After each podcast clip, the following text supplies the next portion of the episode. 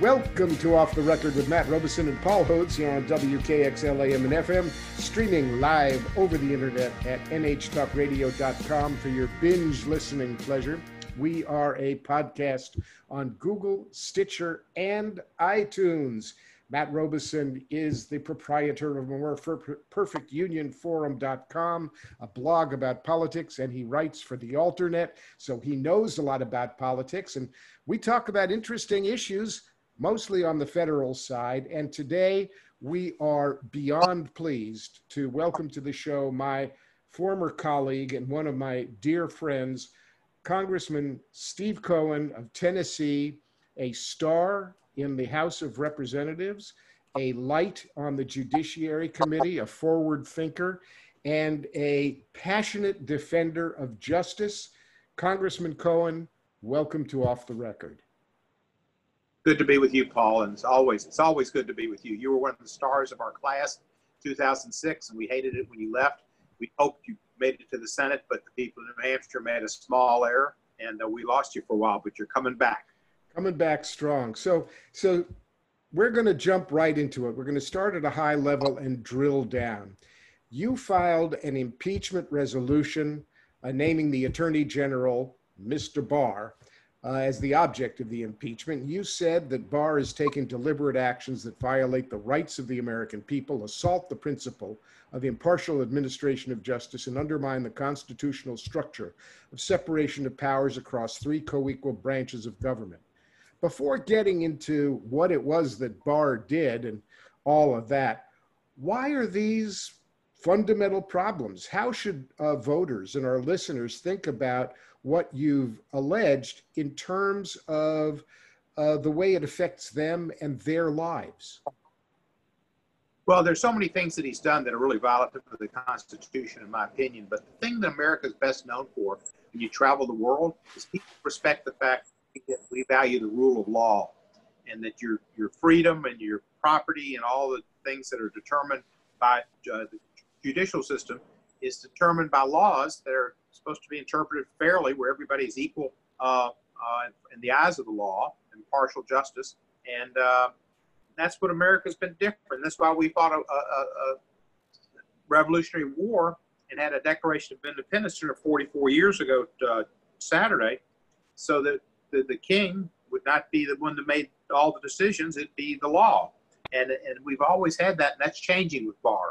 Uh, what he did to step in on the uh, Flynn case and to suggest that the case should be dismissed after he'd already pled guilty to lying to uh, uh, Congress and other folks. Uh, it wasn't really Congress, but he, he, he lied to investigators. Uh, they don't do that. The, the Justice Department doesn't get involved, after, especially after a guilty plea, and come in and ask the case to be dismissed. And they can claim it's because they found some stuff. They didn't find anything. Um, they did that because they didn't want Trump to have to pardon the guy, and Trump would have pardoned the guy, and they were taking care of Trump's friend and doing Trump's dirty work. But th- that's never hardly never happens. And we had some folks testify before the Judiciary Committee last week, and they said and and it's unheard of that for that type of action to take place, to come in and ask after a, after a guilty plea has been accepted and offered, for the Justice Department to come in and ask the case to be dismissed. And then they had the, the case uh, uh, with with Roger Stone, where he got a, a sentencing guidelines, traditional sentencing guidelines that is set out in the code, and that's what was recommended. And then Barr came up and told the prosecutors, none of them would do it, that were on the case, to reduce it to under the sentencing guidelines. Uh, because he wanted, Roger Stone was a friend of the president's, and they wanted to take care of the president. The president had tweeted something about it. He thought it was too harsh. Well, the next day, Barr said, we want to reduce the sentence, even though it was within the guidelines. And it, the, the, I think it's called the uh, Integrity and uh, Fraud and, and Integrity Unit of the Justice Department. One of their attorneys testified and said that in, in the history uh, he's aware of, his, his, his knowledge, Uh, there's never been a case to where they, uh, they've come in and asked to go beneath the sentencing guidelines, and, and, and it, where the U S attorneys interfere in the case. So we're not seeing fair justice. This doesn't happen for any average citizen. The Justice Department doesn't come in and say lesser sentence, drop the case, they're doing this for Trump. That's one area where the rule of law doesn't apply. With the Mueller report, which the Supreme Court said they're going to listen to the argument that the Judiciary Committee has made to see the unredacted Mueller report, they've said that we can see it, uh, or they're going to have a hearing whether we see it or not, but it won't be till after the election. Uh, Mueller redacted that. Who knows what all he redacted? But before he released it, I mean, Barr, before Barr released it, he came out about a month, month and a half before his release, something like that, and said there was no, no, nothing in there about obstruction of justice, and that's not true. And we found that out. And he said that there was uh, basically that Trump was clean, that there was no, no, no collusion or conspiracy. And and Mueller said he couldn't find and prove collusion or conspiracy, but he saw hundreds of instances where the Trump campaign had contacts with the Russians. And Roger Stone's even more of that, having contact not with the Russians per se, but with the fellow in England that was releasing all the material. And uh, there was other people had contact directly with the Russians. And there were lots of instances where there was a, uh, obstruction of justice, uh, but they couldn't do it. They couldn't bring a charge because the Justice Department's legal office uh, uh, had, has policies that you can't indict a sitting president. So Mueller had said you can't indict a sitting president. We follow uh, the guidelines or the uh, rules of the Justice Department, and it's up to Congress to act, which would be through impeachment. He was basically putting it in our court and teeing it up for us. Uh, but Barr, you know, told the American public about three weeks, a month in advance, there's nothing there. There's no obstruction of justice, and there was no collusion, and there's nothing there. That's not true. And even when he released it, he, he made a statement about two or three hours before he released it and said the same thing again. So he misled the American public, and that's an abuse of power. He then, you know, uh, the other day, Lafayette Square, he ordered the, the Park Service to clean out all the demonstrators who were doing First Amendment activities, protesting the president's uh, actions. That's American as apple pie. It's in the First Amendment. And he had them put out of the park so the president could walk through and uh, have a photo op in front of the Episcopal Church there at uh, H Street, uh, opposite the uh, Hay Adams. And and that, that was an abridgment of people's First Amendment rights. It was just terrible. So Barr's done things over and over and over again. Flynn, with Stone, with Lafayette Park, uh, uh, things that have never been done in the Justice Department, and they always seem to be things to help Trump. And uh, I think that his law school, all the professors at George W. who went to law school, G W, have said, come out and said what he's done has been appalling, and that they want to, they suggest he should resign. And the New York Bar has come out, and a lot of lawyers, the former Justice Department lawyers, I think there's thousands, have come out and said many of the things he's done are deserving of impeachment and, and or resignation. And he's just trampled over the Constitution and claims he's doing it with some legal basis, but that's, you can believe him as much as you could believe Trump, who you can believe as much as you can believe Putin. So let me you ask you, let, let me follow up with a kind of basic devil's advocate question that might come from from somebody, you know, ar around me who's who's not deeply immersed in in in good news, bad news. You know, it's all it's all a mess to me. But he takes a look and and he or she, that voter, says, well, you know, Trump is president, and the Senate did confirm uh, this attorney general, and and why why shouldn't the attorney general be working with the president, doing what the president wants? Isn't that the way it's supposed to work? I mean, after all, the uh, the president appointed him, and uh, why why shouldn't he do what the president wants him to do? Because Lady Justice is supposed to be blind. And that's what the rule of law is about, that everybody's treated impartially, impartial justice.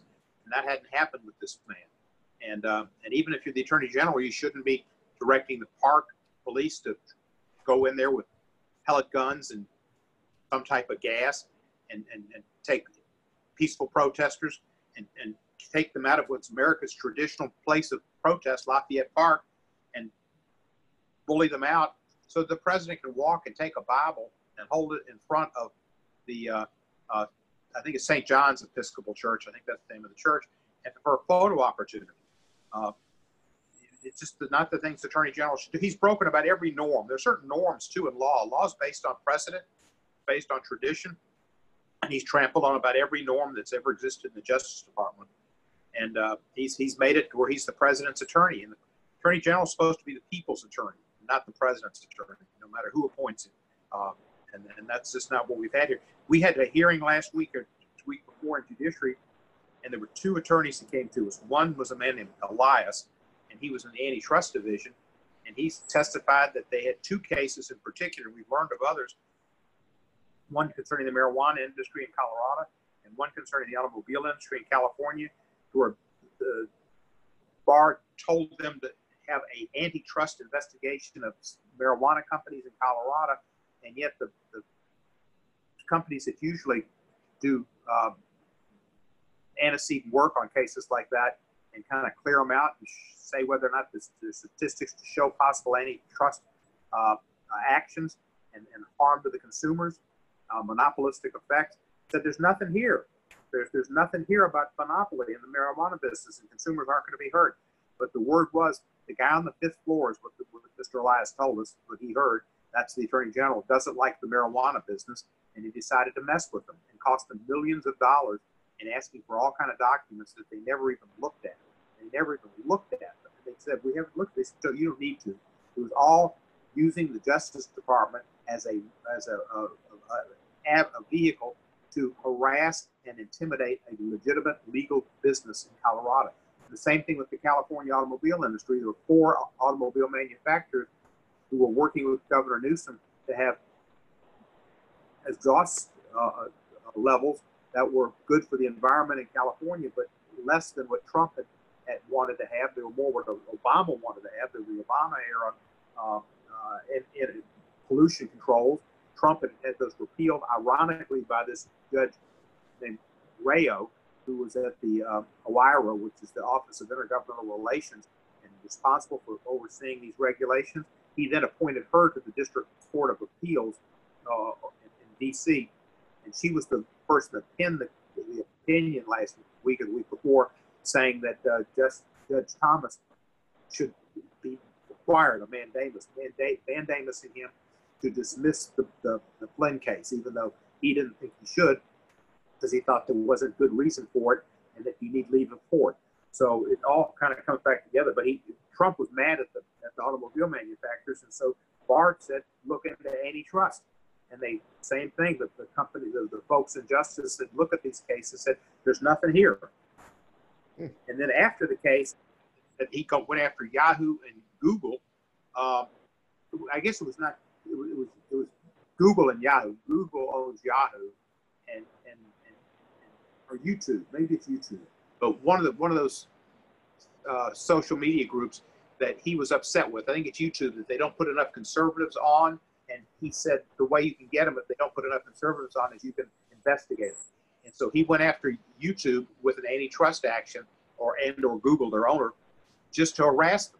And he said to this, to the conservative crowd on Fox News, this is the way that you can get action, is by using the Justice Department this way. And that's just not the way justice should ever be used.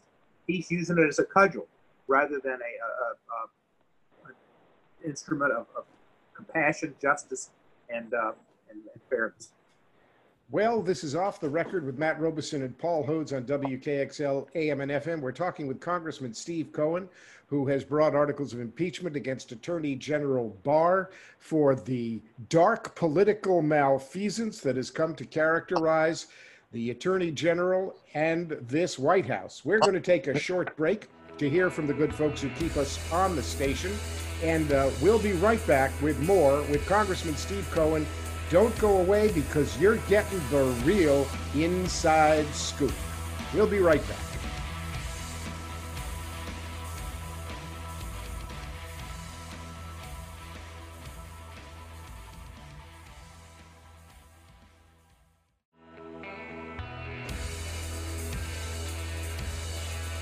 We're back. It's Off the Record with Paul Hodes and Matt Robison on W K X L A M and F M, streaming live over the interwebs at N H talk radio dot com, where you can find all our shows archived for your binge listening pleasure. We are a podcast on Google, Stitcher, and iTunes. We're talking with our very special guest, Congressman Steve Cohen, who sits on the House Judiciary Committee and has brought in articles of impeachment against Attorney General Barr about what's really going on in D C. I'll turn it over to Matt Robison for the next question.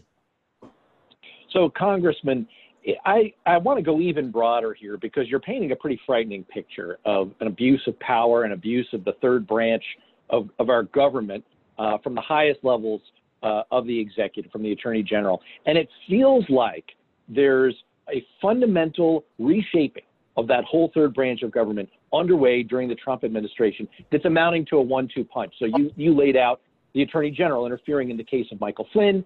And then just last week, you get an order from the D C Circuit backing Barr up, and written by a Trump appointee. You know, you, your impeachment resolution calls Barr out for undermining confidence, making false claims about voting by mail. And at the same time, you have federal courts packed with Trump appointees weighing in against state steps meant to make voting safer. So it, it feels like there there is this combo action going at the whole judiciary system. Are, are you seeing the same thing? Are you seeing that connection there? And does it mean that Democrats are losing the battle right now to protect an independent judiciary? Well, I think we're losing the battle because the president has the power in our system to make appointments of, of, of, of judges, their lifetime appointments. Uh, Mitch McConnell did a great job of stymieing uh, President Obama in the last fourteen or fifteen months of his presidential term. He wasn't allowed to make a single one, not a single one of his uh, re- uh, recommendations uh, was brought to a vote in the Senate uh, to be a judge. fourteen months, and he didn't get a vote. Of course, Merrick Garland's the main one, the Supreme Court, that was about maybe ten months left in his term. But I had the last judge who was on the list, Ed Stanton uh, the third in Memphis, who I recommended as U S attorney, and I'd recommended him to be a federal district court judge in Memphis, which is not that big of a, I mean, it's important, but in the grand scheme of things, it's not like a, a appellate judge or a Supreme Court justice by far. And they cut him off, and he was not allowed to even get a hearing. He was recommended by the bar. He was approved by the two Tennessee state senators and uh, Alexander Corker. And Corker just told me, I kept trying to get uh, Ed to get a, a, a vote. And he just said, Steve, it's not going to happen. McConnell was just cutting them all off. That's at the district court judge level.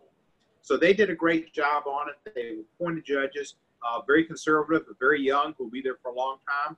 And uh, as long as they've got the presidency and they can make these appointments, there's not that much we can do. We need to win the election in November. So um, there are some. Sorry, go, you know, go ahead.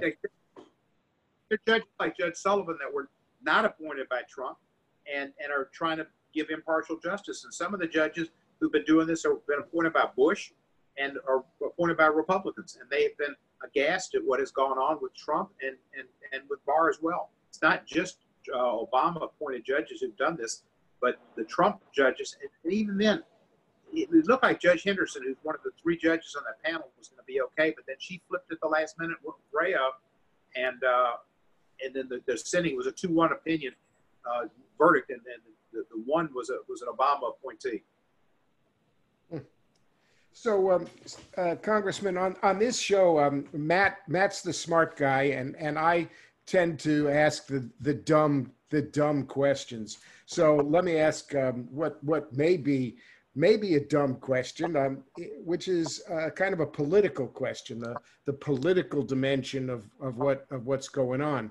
Uh, here we are, uh, something like one hundred twenty-four days from uh, an election. I can't, I don't know what the exact count is, but we're coming right down to the wire on a presidential election. Um, uh, Speaker Pelosi, whom you and I both uh, have worked with and who we admire and respect, um, looks like he's, he's taking the position that, you know, really, do we need to be doing this? Let's get the election out of the way. Um, her subtext is, uh, hey, Uh, I was in the I was in the theater for this movie, and uh, I was hoping for a happy ending, but uh, everybody left in tears. Um, uh, do we really want to, uh, is it time, is it time for a sequel? On the other hand, um, it, it, you know, the, the, the passion that you have for upholding the rule of law is really important.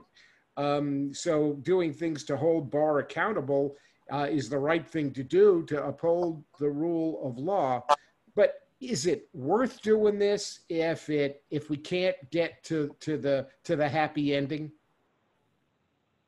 Well, you know, that's a, that's one of the positions that some people take, and it was a, I faced that. I, there was a lot of resistance to what I did in leadership, but I think that that you have a duty to do what's right. I'm the chairperson of the Constitution, Civil Rights, and Civil Liberties Subcommittee of the Judiciary Committee of the House of Representatives. I think if I don't look out for the Constitution as the chair of the subcommittee on the Constitution, who is? It's my job, it's my duty. And, and just as Nancy Pelosi said after Trump was found to be not to have violated the Constitution in the Senate, uh, she said, Donald Trump, you're impeached for life, you're impeached forever. Well, he is impeached forever, it'll always be on his, on his, on his record. Uh, having an impeachment resolution or referral to Judiciary Committee is not as grievous and as strong, but at least shows there was some act, action to object to what he was doing, and we were not uh, simply allowing it to occur without bringing it to the fore and asking that there be uh, uh, hearings. And we'd like to have more hearings in judiciary, and I think there will be hearings on Barr. He's going to appear before our committee allegedly on the twenty-eighth of July, although he refused to come when he was supposed to come March of twenty nineteen. He just didn't show up. That's when I called him Chicken Barr, uh, in that kind of moment of, of levity, and uh, he may or may not show this time. Who knows? You know, we're we're out of uh, session. We're not going to have session days until the twentieth of July. He's not all that busy to where he couldn't have come and appeared before the Judiciary Committee when we're having committee hearings, which is what the committees of the House are going to be meeting between now and the twentieth of, of, of July. Uh, and he could have come one of those times. He instead chose three days before we adjourn until after Labor Day, and a time in which when he's testifying, at some point it will be, we'll have a recess, I feel confident, they have to go to vote, and the votes now, because of the coronavirus, they're very slow. And normally what takes a fifteen minute vote becomes a forty-five minute or an hour vote, and if we have two votes, say, or three votes at the time, it, instead of being an hour, it's three hours, uh, he'll pick up and leave. And he knew that. He played us like a like a fiddle, and and we shouldn't have we shouldn't have accepted that. We should have said we want you, but we can't have you during the time that we are having a session and having votes on the floor, because with the coronavirus, uh, people come and vote in, in seven different tranches, and they're supposed to come up and vote and leave the floor, and it takes a while because we don't want people to congregate on the floor where they can expose others to the to the virus, and uh, it's just cumbersome and. and He, he's not going to stand around there and wait. And, and he did that intentionally, I'm sure, to say he would come, but not come at a time when he could really give uh, the time that he should be giving to the Judiciary Committee. This is just another place where he's abusing his position to hold himself above the Congress, which is part of three branches of the government. He has the opinion that the, and it's a, a unitary executive, and that the executive can do almost anything the executive wants and run the Justice Department. And uh, Trump has said, I'm the, ch the chief law enforcement officer in this country. Uh, so we've been played. And, and I didn't I didn't like the, the fact that we accepted that the twenty-eighth. It'll be not much of a hearing if he shows at all. But I'm sure at some point we will have to adjourn for votes. Congressman, you're well known. I mean, you're a Democrat, but you're well known as someone that people get along with. And I, I'm sure you have conversations offline with your Republican colleagues. You were referring to uh, some discussions with Senator Corker earlier. Do you get a sense with all of this behavior that is just so far beyond the pale, so far outside the norms, as you said, do you get any sense from Republicans in private that they get it, that they're uncomfortable with all of the behavior we're seeing, the lawlessness we're seeing coming from the Attorney General of the United States? Or are you picking up the sense that your Republican colleagues have just gone too far around the bend politically to even see it? Well, there are people that did see it. There are probably still some that do, but the people that did mostly have left the Congress. It was Charlie Dent from Pennsylvania, and he just got tired of it. He quit. Uh, a boy named Dave Trout, or Trot, Dave Trot, from up in Michigan, a great guy. And he, he, he told me when he took me, he said, I just can't, I can't be up here with this guy. And so a good congressman after, I think, two terms, maybe three, he he, he didn't run for re-election as, uh, as Dent didn't. Uh, Peter King might have been, he's been up there maybe long enough, but he's quitting this term. Uh, Francis Rooney in Florida is a, a, a good congressman, a man of the conscience. Uh, he just, it's not what he expected, and I think he's uh, disappointed at the at the minimum in how this president acts. And same thing for Manny Mitchell, who's resigning, uh, not running for re-election uh, from from from Michigan too. Uh, so there, there, the people that have these feelings generally are not running for, for a re-election and are getting out.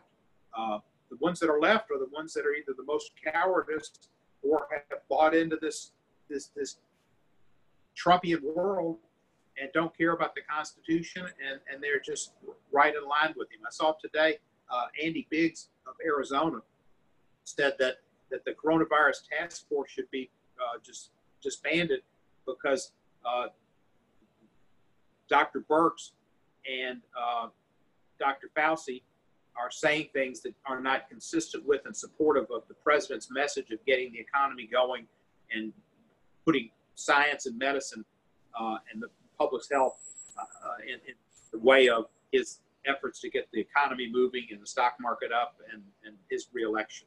And so he wants to disband the coronavirus task force, basically saying that these deaths are irrelevant and people should die so that Trump stays in office. I mean, it's unbelievable, one hundred twenty thousand deaths, and we're going to have tens of thousands more.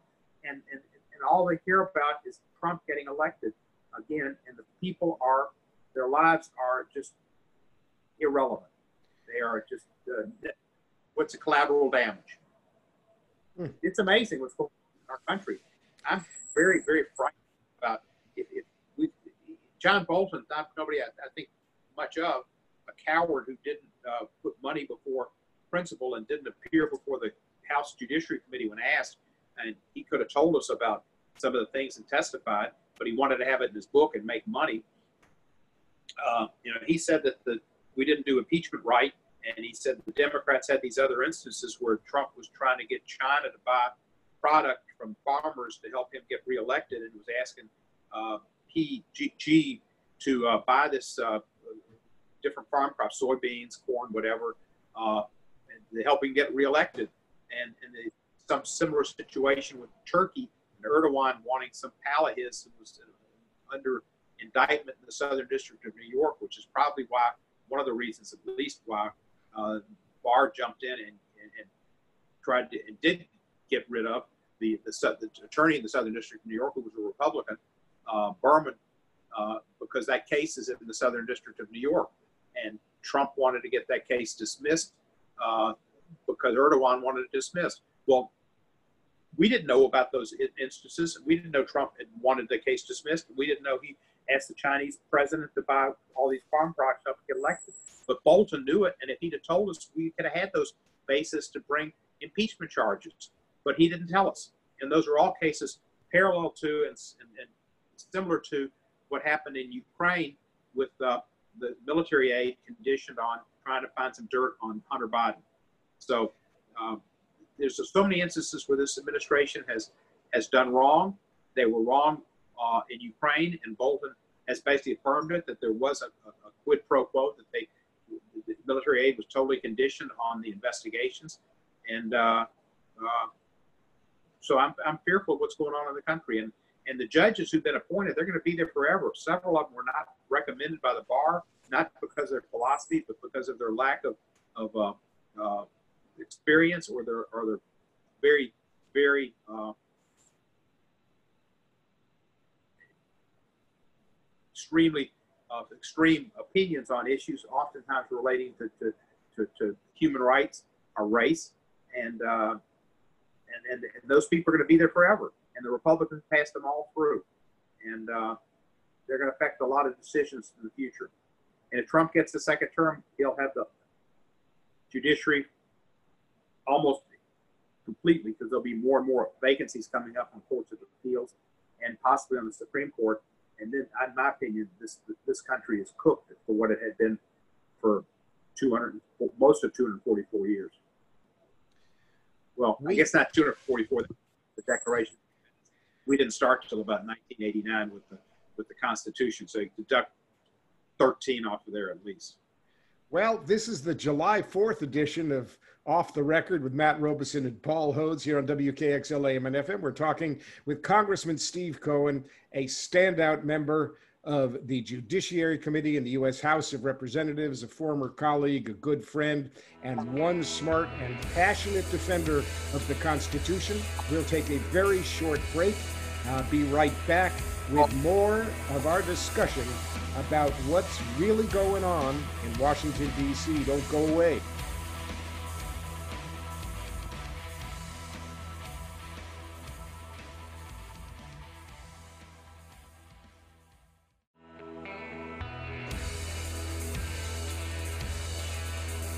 We are back. It's Off the Record with Paul Hodes and Matt Robison on W K X L A M and F M, streaming live over the internet at n h talk radio dot com, where you can find our shows archived for your binge listening pleasure.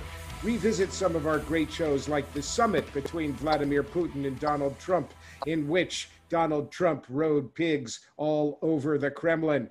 And uh, you can find us on a podcast on Google, Stitcher, and iTunes. We're talking with Representative Steve Cohen about the challenge to our democracy posed by a unitary executive and his henchman, Mister Barr, the Attorney General, against whom Steve Cohen has stood up, spoken out, and filed articles of impeachment. So, Congressman, um, a, a, a brief two-part. Yeah, go ahead. I, I appreciate, I did sponsor the resolution. I had provided the the leadership to, to get it to the floor, but I had, I now have thirty-seven co-sponsors, and they range from uh, Joe Kennedy Junior to uh, uh, Danny Davis, to Maxine Waters, to uh, Shelley Pingree, a, a lot of distinguished members, uh, four or five chairmen, uh, Richie Neal of Massachusetts, Nydia Velasquez, uh, John Yarmouth, all chairmen. So we've got a, a, a good crew of people behind this, and there are more and more people joining. And I do want to ask you this. You, this, you say this is the inside about Washington, and that's important, but I want to know about New Hampshire. New Hampshire is where everybody's, everybody wants to know about New Hampshire. Which of y'all guys knew about this Ghislaine Maxwell? Where was she hanging out in New, New Hampshire? And what was she doing? Well, you know, uh, it's, uh, it's interesting. In the news today, uh, we learned that um, she appears to have bought a very large, sumptuous, and lovely home in the uh, Lake Sunapee neighborhood of New Hampshire. At least that's the picture. Although some people said it was she's living in Bradford. Of course, some people said she was living in Bedford. Now, uh, Seth Meyers um, is from Bedford, New Hampshire, and he's very unhappy that anybody would think that she was caught in Bedford. And, and there are some other famous comedians from New Hampshire who probably are also unhappy. Uh, Adam Sandler uh, is from Manchester, so he probably wouldn't be happy if she was caught in Bedford. And, uh, you know, I mean, that's just the way it works up here. But I've seen a picture of her house, and people are posting on Facebook, well, it's probably going to be up for sale soon again. Um, I never saw her, but I don't get her, you know, I don't get out, out that much anymore. I'm mostly, I'm mostly at home. So let me ask you well, this. I, yeah. I wish she was open and notorious and walking around the city and people knew who she was, and the F B I found her, or was she trying to see if they're on the lam with a different name? You know, in New Hampshire, we value our privacy. So, uh, you know, we, we've had a lot of, uh, a lot of well-known and notorious criminals in New Hampshire. It, it's a good place. The woods are lovely, dark and deep, and I have promises to keep. And, you know, I can find a cabin in the woods and nobody will know who anybody should. So, so I mean, you know, we're a land of poetry and uh, eccentric folks. And, you know, if she kept a low profile, um, who would know that, that, that she was wanted as, as Epstein's uh, enabler, as the person allegedly who set up and helped him procure sex with young people. But it's the kind of salacious thing that New Hampshire thrives on. But I have to oh, say, really? it's, it's kind of the first time anybody heard that she was living up here. You know, it's not, not like the F B I uh, advertised. Uh, uh, there were no, we didn't see wanted posters uh, put up in the grocery store. So she she could keep a low profile and swim in the lakes and, uh, you know, and get along just fine. To show how everything is interrelated, there's six degrees of separation. Do you know, and, and, and many of your listeners probably don't know, that Jeffrey Epstein, who had sex parties and had young underage women uh, at Donald Trump at his house, uh, and they were buddies at the time and posts and all that together, pictures together, and he came and has been, a, a, been anonymous complaints in court actions that Donald Trump had relations with underage women at Epstein's house. The first job that, or one of the first jobs that Epstein ever got was at a prep school in New York on the East Side, and the, the headmaster of that prep school was Bill Barr's father, and Bill Barr's father hired him as the math teacher. And then, of course, ironically, Bill Barr is the head of the Justice Department, which has the federal prison system underneath them, was responsible in the big chain of events for the negligence that allowed him to be able to commit suicide. Oh man, listen, what a, I don't, what a, what, here's what I don't want to admit after what you've just said, that I think that prep school is called the Dalton School. It's a highly respected, high-end prep school um, in New York on the East Side. And I, I have to, I'll confess, uh, I grew up in New York City. I, I knew the Dalton School, and I knew many people who went there. I didn't know about Epstein and Barr, though, so I, I, I swear off any knowledge, deny, I deny, I deny, I had anything to do. But I did see on the interwebs a picture of Donald Trump cuddling up to Miz Maxwell uh, in a in a in a friendly friendly photograph. So it's pretty clear that that whole group of people knew each other. But let me let me just ask you not to not to dwell on important um, important issues when we could be talking about Epstein, Barr, and Trump and their cabal uh, for whatever it was. But of all the things that Barr has done wrong, is there one thing that really stands out to you as the worst of the worst, the most egregious of the egregious, the ne plus ultra of bad stuff? Well, it, it, you know, it's, he's done so many things and they're all bad. I think the way he handled it, it depends what happens in the S D N Y. If he gets rid of the, the lady that he appointed, I think her name is Strauss, the deputy, who everybody has high respect for, if he gets rid of her, that will be the worst, because he's got under in the S D N Y, which has historically been kind of a separate, independent office that can go against some of the most egregious cases of, of, of they're New York-based, they've got nexus to the jurisdiction, but they've gone after a lot of mafia guys and all the other cases. Uh, they've got within their Michael Cohen and allegations of paying off Stormy Daniels, President Trump being individual one who was an unindicted uh, part of that investigation. And, and, and, and on J- January twenty-first, if he's not elected, uh, he could easily be served with uh, uh, arrest warrant as individual one.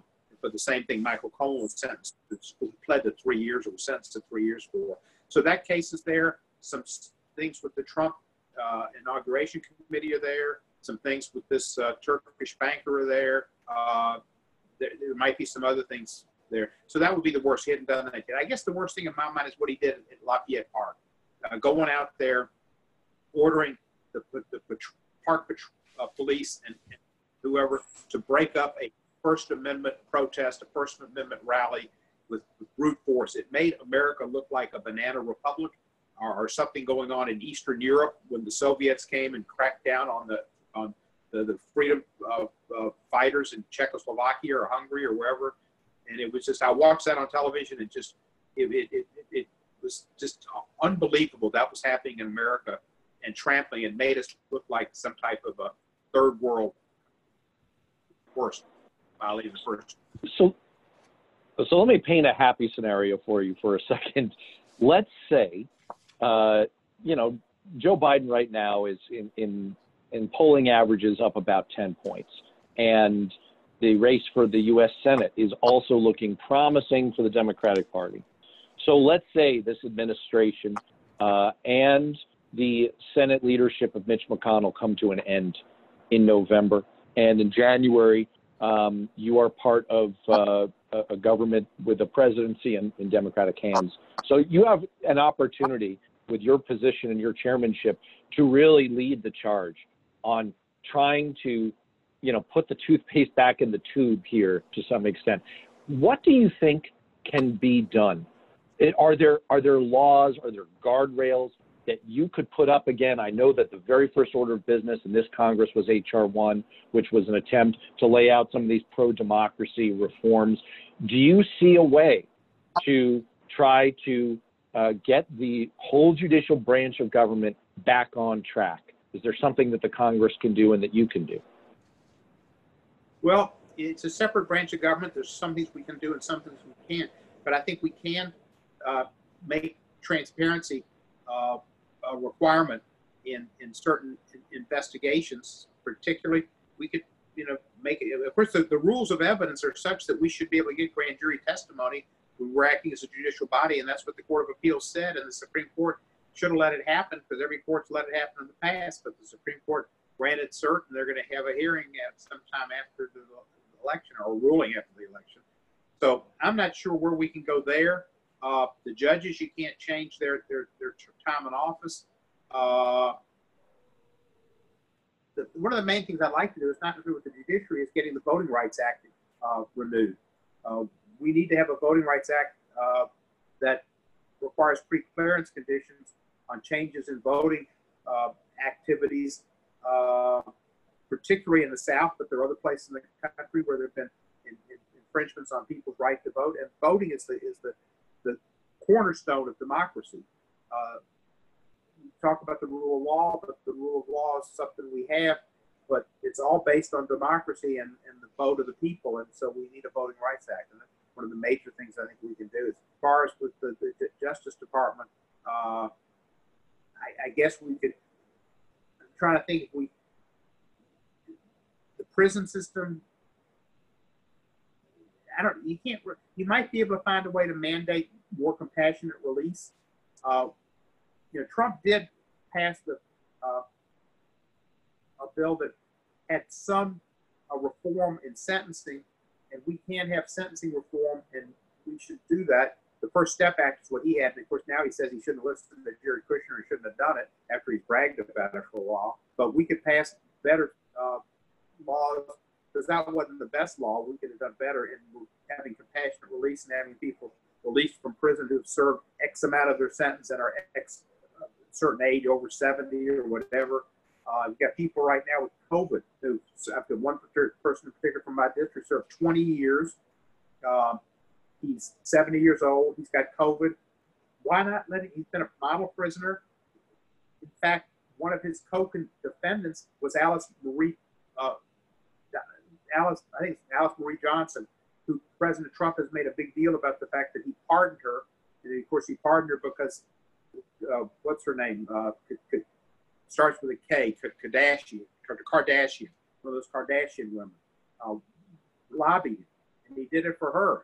But she's out, and yet this man's still in, and he's got coronavirus, he's seventy years old.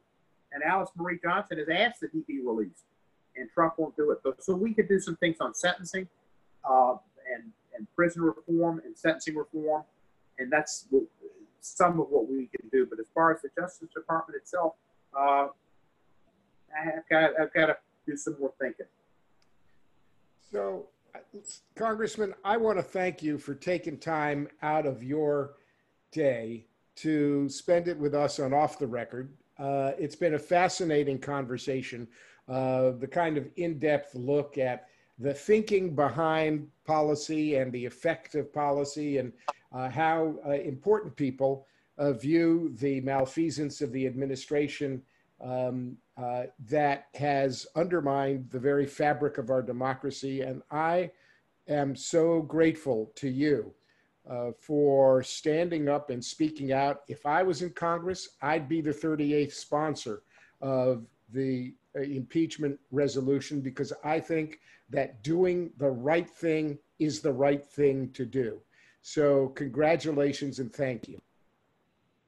Well, Paul, you would be. I know you would be, and you did the right thing. There was a man named Robert McAfee Brown. He died at about the turn of the century, and he was a theologian. He was a Presbyterian minister. Uh, I think he was from Massachusetts, but he was somewhere in your part of the world. And he said that you should always oppose evil. You should be effective at stopping evil. But even if you can't effectively stop evil, getting on the record can do things that you may not even envision that can help bring it into it. So that's kind of where I am in my philosophy, and one of the reasons I brought the impeachment, to have it be there and to have discussions like this today. And I appreciate you having me on so we can talk about Barr. The American public needs to know what's going on with their Justice Department and with their officials. And by letting people hear this, it, it, it, it, it, it's important for our democracy, and it's important for the citizens to know just how far we've gone off track. It's for what the Founding Fathers fought for uh, in terms of a rule of law and justice and impartial justice. Folks, you've heard it here on Off the Record with Paul Hodes and Matt Robison on W K X L. Our conversation with Representative Steve Cohen about the articles of impeachment brought uh, concerning the malfeasance of Attorney General Barr. Uh, we will be back after a short break to wrap up, and we're going to bid Congressman Cohen farewell with a great thank you. Thanks so much. Uh, don't go away.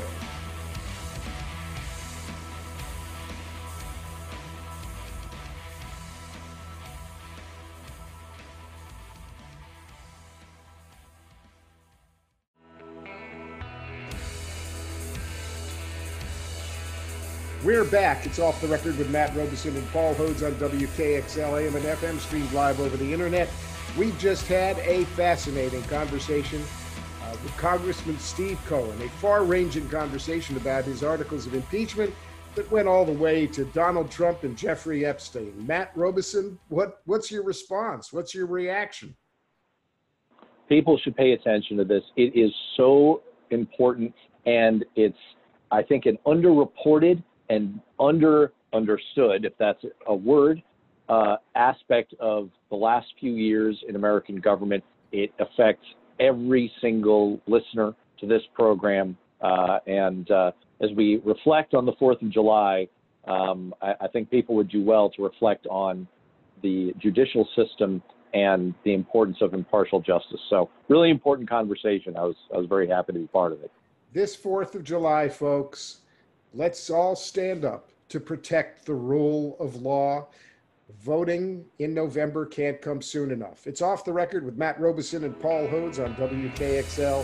Thanks so much for listening. Thanks to all the sponsors who keep this show on the air. We'll be back next week with more Off the Record.